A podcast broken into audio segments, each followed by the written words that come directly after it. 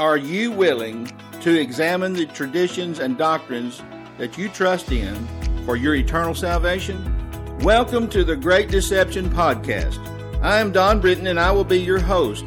I will be comparing the modern traditions and doctrines of American Christianity with what the scriptures actually say.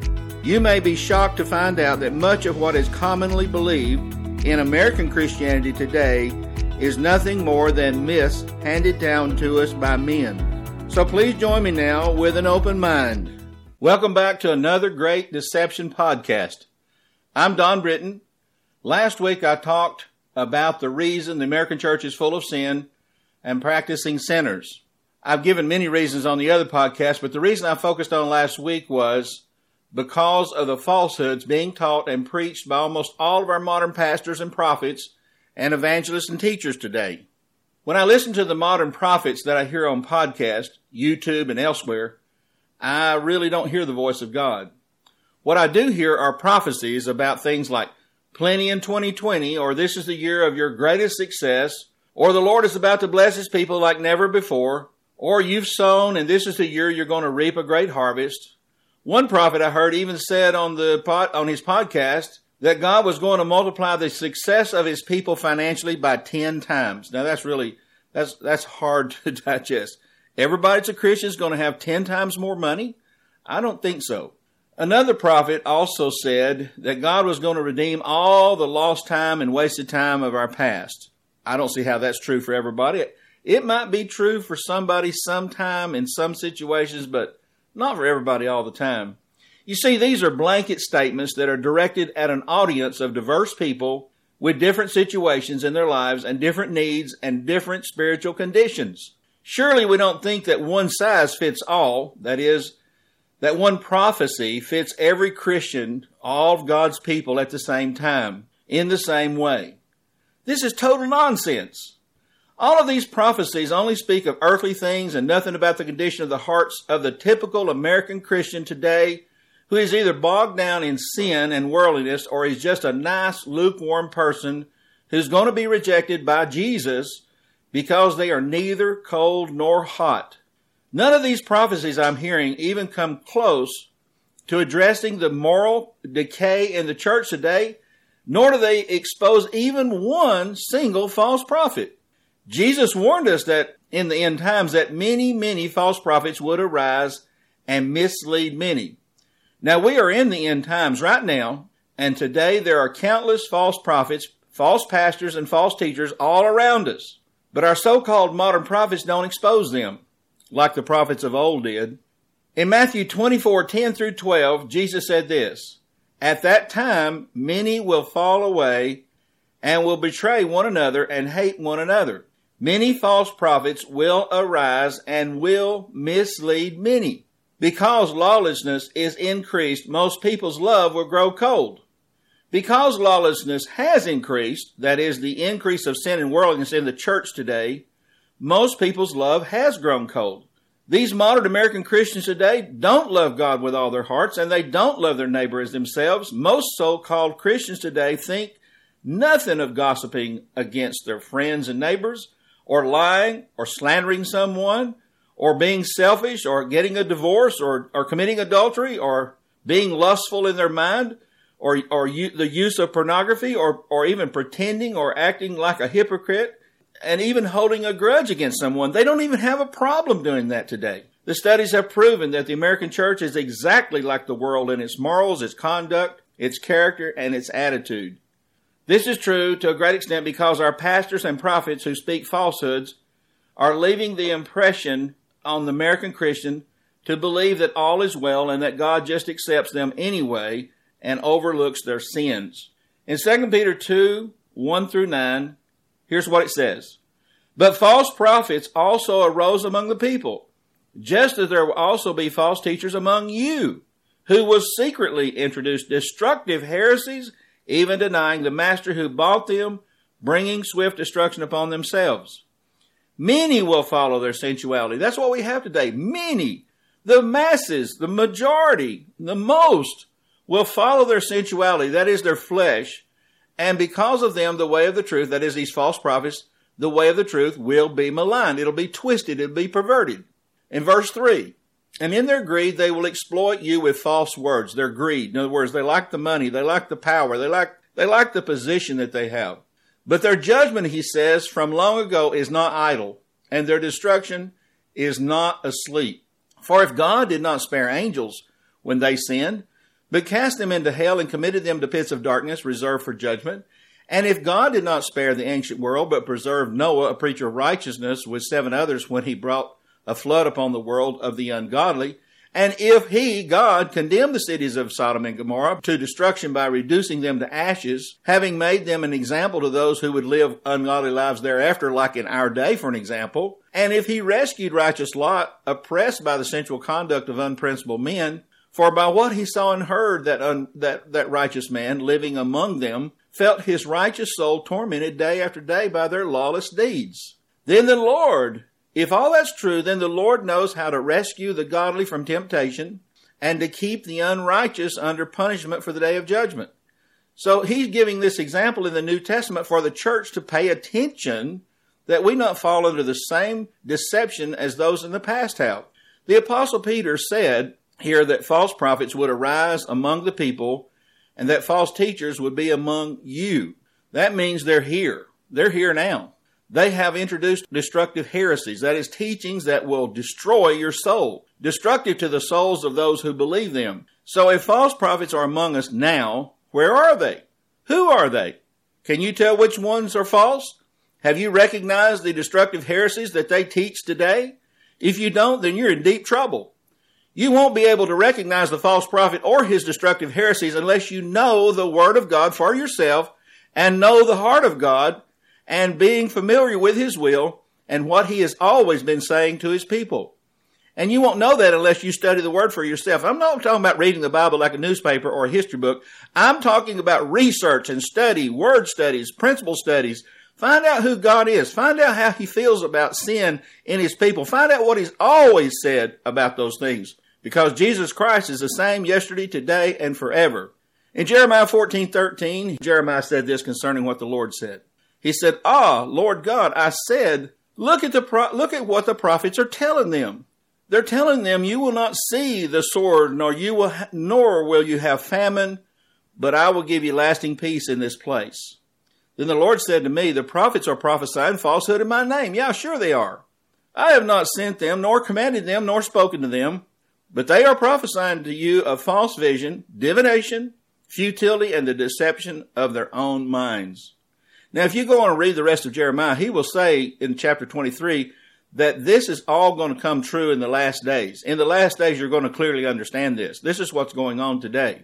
The false prophets are telling American Christians today that they will not see destruction that they are saved, that they're going to heaven, even though the typical American Christian today is deeply connected to the world and the ways of the world and entrenched in all kinds of sin and idolatry. God didn't send these prophets to America, nor did he command them to speak. They are prophesying false visions, divination, futility, and the deception of their own minds. So why do you think they do this? Jeremiah chapter 8 verse 10, he says this, because from the least even to the greatest, everyone is greedy for gain. In other words, from the smallest little paid pastor up to the televangelist, televangelist that's taking in millions of millions of dollars a year. From the least to the greatest, everyone is greedy for gain. From the prophet even to the priest, everyone practices, deceit. They heal the brokenness of the daughter of my people superficially by telling them peace, peace, but there is no peace. There is no peace when you're in sin. There's no peace when you're in rebellion to God. There's no peace when you serve idols. There's no peace when you, when you worship in false religion. There's no peace when you play church. There's no peace when you're in pornography. There's no peace when you're a lying and deceiving person who practices selfishness. There's no peace when you hold a grudge against somebody and don't forgive them from the heart. There's no real peace. You're in a false peace when you're told that you're just a sinner saved by grace and that you will go to heaven someday, even though you walk in the stubbornness of your own heart, but there's really no peace with God. In verse 12, he goes on to say, Were they ashamed because of the abomination they had done? That is, these false teachers telling everybody they're okay. They certainly were not ashamed, and they did not even know how to blush. Therefore, they shall fall among those who fall, and at the time of their punishment, they shall be brought down, says the Lord. Here's the reason why they do this. It's, this is why they teach these things. This is why they give these false prophecies and this false hope. It's because they love the power over people and they love the money. They love the money. They're greedy for gain, it said. The prophet said they were greedy for gain. Jeremiah said they were greedy for gain. He said from the least of them to the greatest. They have no shame for what they've done.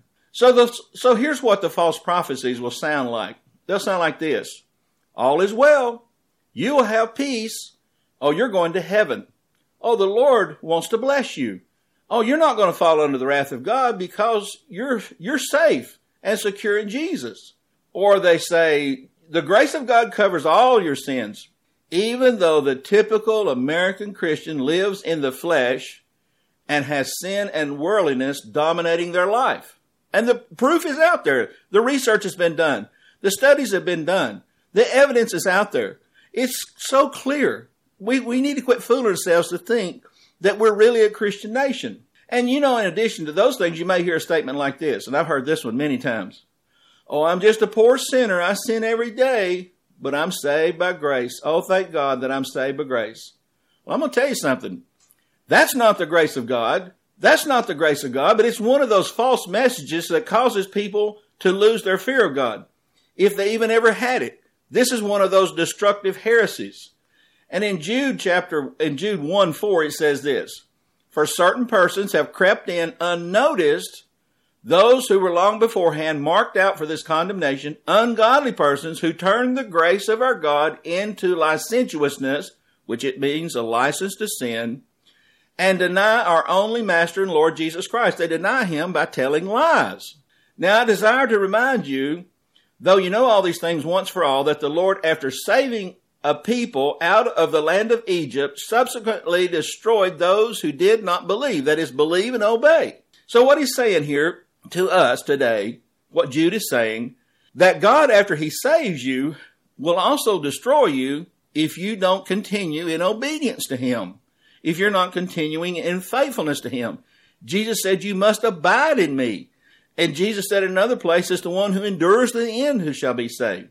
So God is still de- destroying, He's still to this day destroying those of His own people, not just in the Old Testament. Today, He's still destroying those of His own people who were once saved, but later do not continue faithfully with Him. Everyone who is teaching a grace today that somehow covers unrepentant sin is a false prophet, a false teacher, or a false pastor. Anyone who teaches once saved, always saved is a false teacher. Anyone who teaches you that you can be baptized in the Holy Spirit while you live in unrepentant sin is a false teacher. Acts 5:30 says this, "The God of our fathers raised up Jesus whom you put to death by hanging him on a cross. He is the one whom God exalted to his right hand as a prince and a savior to grant repentance to Israel and forgiveness of sins. So forgiveness of sins comes with repentance. And we are witnesses of these things. And so is the Holy Spirit, whom God has given to those who obey Him. So He's not giving the Holy Spirit to those who are not obeying Him. And if you're not repenting of your sins, you're not obeying Him. So God doesn't give His precious Holy Spirit to those who don't obey Him and who continue to live in willful sin. Yet the quote unquote Holy Spirit is somehow being distributed today like it was some cheap commodity. But it really is not the Holy Spirit that's being given out. It's another spirit that is given to fleshly people and to sinners. You need to think about that. Anyone who gives prophecies that don't drive you to repentance and cause you to turn to God and be more like Christ is a false prophet. Nathan, the prophet of God, confronted David about his sin with Bathsheba and about killing her husband. And it drove, that prophecy drove David back to God and to repentance. In fact, if you read the Psalms, you'll see how David felt about his repenting. He was continually uh, confessing his sin and calling on God and asking for mercy and says, Don't take your spirit from me. Please forgive me. Uh, have mercy on me, Lord. Those were David's cries to the Lord after he repented. Do you see anything like that happening today by these prophecies that we're, we're receiving today? By the ones that I listen to on podcast or on, on YouTube? Do you hear anything? Do you, do you see people falling on their faces and getting right with God because of these prophecies? And also Jonah, when he brought the message of God to Nineveh, and the city was in great wickedness and idolatry, and Nineveh repented and turned to God, and God relented of the calamity which he was going to bring on Nineveh. You see, God sends prophecy. He sends message through his prophets to warn people out of his love for them to turn to him before he destroys them. That's the love of God. And another thing that will identify a false prophet, anyone who gives a prophecy that doesn't come to pass, if it doesn't come to pass, he's a false prophet. I once was at a meeting a quote unquote spirit filled church meeting where a so called prophet was giving words to almost everyone. I have a relative who was bent towards greed and the love of money at this meeting. This prophet gave her a word that she was going to come into a lot of money really soon. She got so excited. You see, she loved money and she loved, she was greedy and loved money. She got so excited and put all of her financial hope in the quote unquote prophecy money. She even had her children excited and waiting on the money. They're waiting on their ship to come in. But it never came. They waited and waited for several years, still quoting what the prophet said. But it never came. I have seen many such predictions that never came to pass. Those that speak these things that don't come to pass, they are false prophets. And you know what? They're everywhere. They're all around us. What if the guy that says that um, that God is going to bless his people, his people, all of his people, 10 times financially this year. Do you think that if that doesn't come to pass, does that make him a false prophet? It certainly does.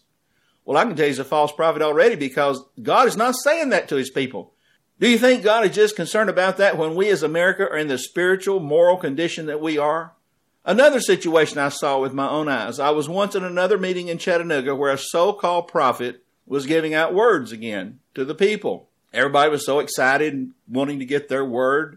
All of his words were very favorable. They, they were all about blessings and prosperity and happiness and better things in life and so forth, the same old kind of thing. I was doubtful, this was many years ago, but I was doubtful about his prophecies.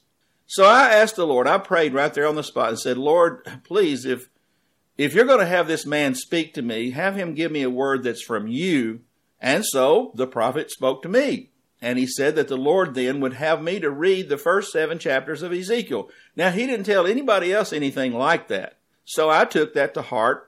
And I hadn't studied the Bible at that point in time. That's when I first got started as a Christian. I was only a two year old Christian at the time. So I didn't know what was in Ezekiel. So I did so. I went and studied the first seven chapters. I read them very carefully, two or three times actually. And when I did, it became so clear to me from reading Ezekiel that this man that had spoken to me was for sure, without a doubt, a false prophet because he was not saying the same things that God was saying in that church because in that church I knew for a fact there were people there. There was a homosexual guy in that church. There was a guy there that was smoking pot every day and speaking in tongues on Sunday. There was a lady there who was in adultery. There was another young woman who was in fornication. I knew about these things and when this prophet came, it would seem to me that God would expose these sins, that he would confront these sins, but no. He, this prophet just told everybody how great they were and how good God was going to bless them and how God loved them and all this kind of stuff. So I knew when I read Ezekiel that he was a false prophet.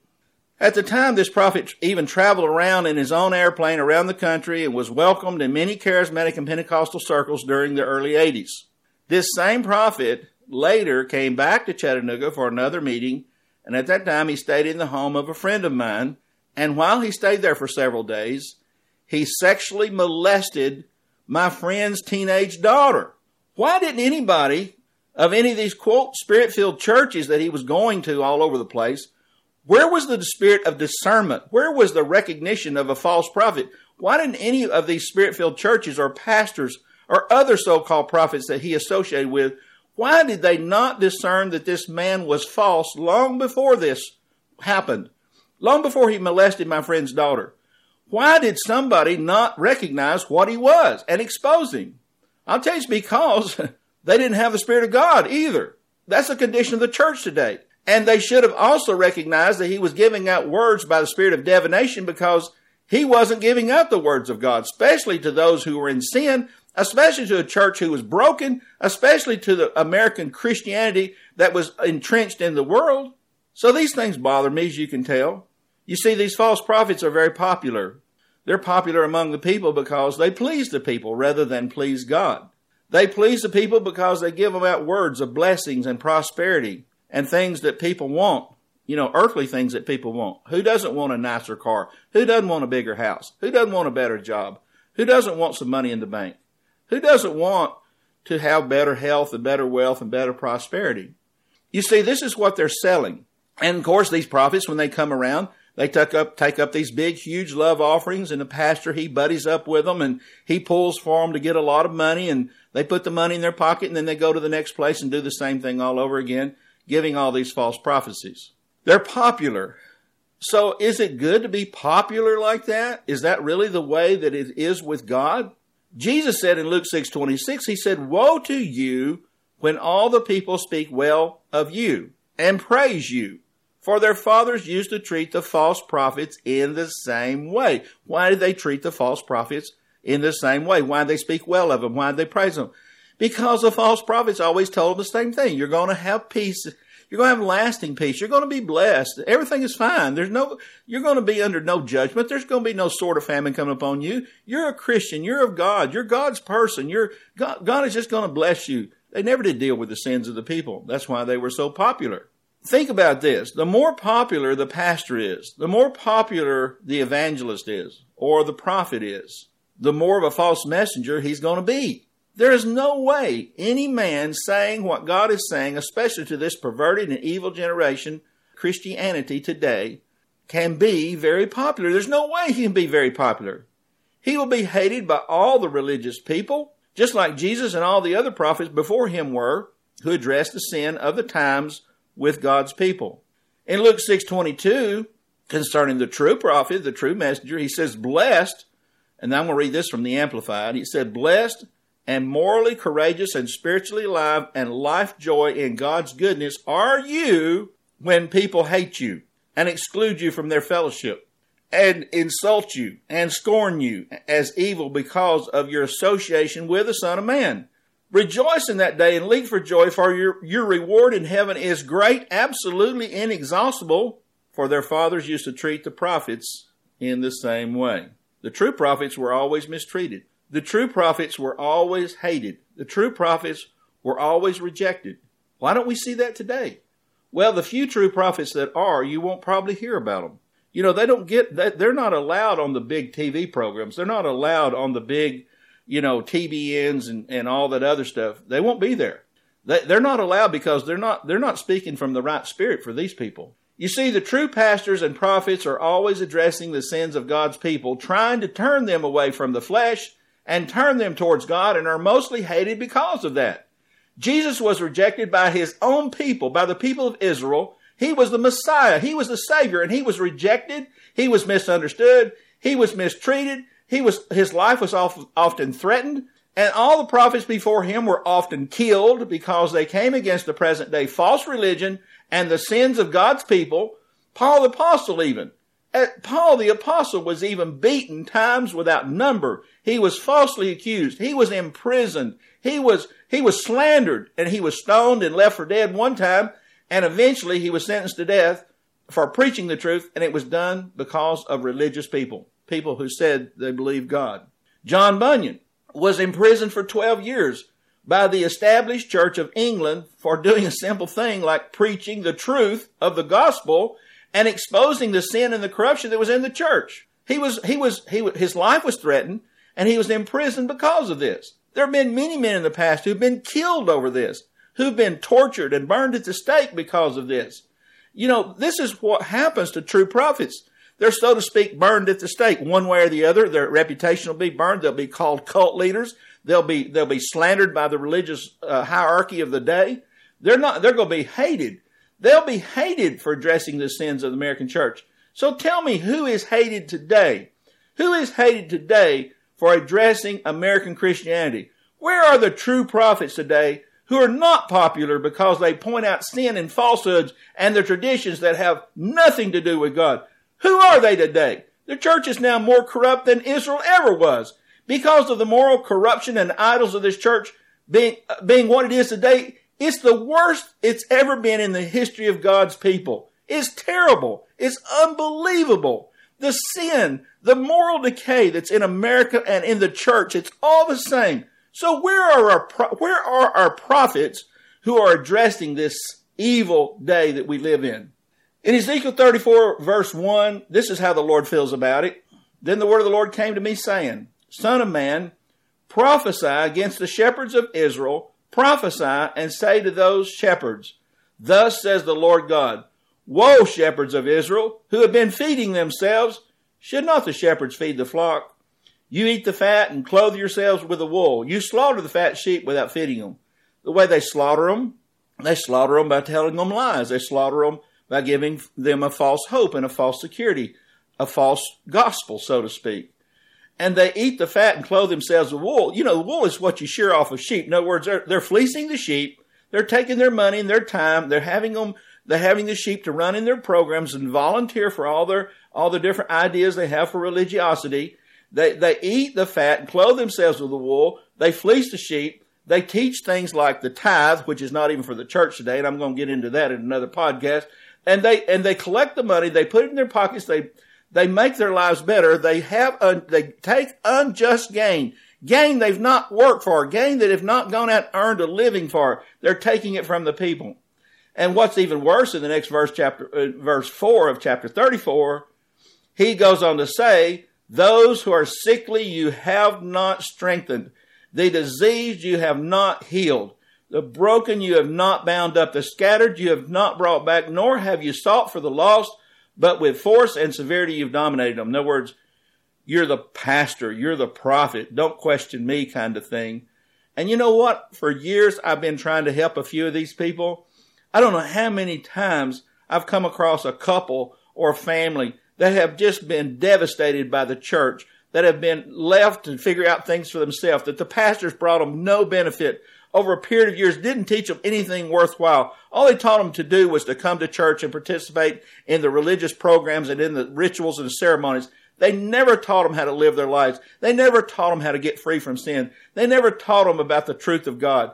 They've just been damaged and, and they've been slaughtered. They've been wrecked. Their lives, they've never been healed of anything spiritually, you know, and that, and then I get a hold of them and it takes a while with the word of God to bring them back to life. And he goes on to say, these people were scattered for lack of shepherd, and they became food for every beast of the field and were scattered. Of course, the beast of the field is a type of Satan and his demons. And these people that have been under these shepherds, these false shepherds of American Christianity, they have been scattered. Their lives have been devastated. That's why the divorce rate's as high as it is in the church. That's why our children after divorce are being scattered to the wind and become food for every demon spirit in the, in the, it, that there is. That's what's happening to us here in America. That's why that even the modern pastors at 50% or more are in pornography because they have no business preaching and teaching the word of God because they're bringing no benefit to the people of God. So, today's pastors are feeding themselves they tickle the ears and they try to please the people because of their salary and their other benefits. The average salary for pastors in America is close to $60,000 plus most of them have housing allowance, uh, oftentimes a place furnished to live. They get a retirement, insurance, love offerings, and other, uh, and for uh, love offerings on special occasions like their birthday or vacation or just because it's pastor appreciation week or something. They have a clothing allowance often. Then they get speaking fees when they go to other events that they put in their pocket. They have vehicle expenses covered and travel expenses covered. And often their meals are paid for. And they have other benefits that make their, make their salaries really average well over a hundred thousand dollars in so many cases. And in the mega churches, the salaries go up much higher, some like 500,000 and up per year. And many well-known televangelists take in millions of dollars. And many of those well-known popular preachers have net worths in the millions and millions of dollars that they have taken from donations to quote unquote get out the gospel. But these, so many of these preachers that are well known that people think a lot of are living in mansions. Some of them have two or three mansions. They have a, a, a summer home in the Bahamas. They have a, a mansion on one end of the country and a mansion on the other end of the country. They fly around in a private jet. and they have stuck millions and millions of dollars in their own pockets. Is this really of God? And in spite of all of that, it's obvious by the present moral decline of the church today that our pastors, prophets, evangelists, and teachers have only been taking care of themselves and not the people. Otherwise, American Christians, American Christianity would not be in the pitiful moral condition it is today if they were providing any benefit at all to the people. Think about it. Next week, I will continue on why the modern pastors and prophets and teachers have corrupted the American church with falsehoods for money and power. I will continue on this. I hope you join me then next week. Thank you for listening to the Great Deception Podcast. You may visit my website at www.christianmyths.org for more information, for my blog, and for my email address. You can also get my book, The Great Deception of American Christianity Without Christ, on Amazon or on my website. Also, on my website, you may download two free chapters of my book. I hope you join me next week as we continue to examine the Great Deception.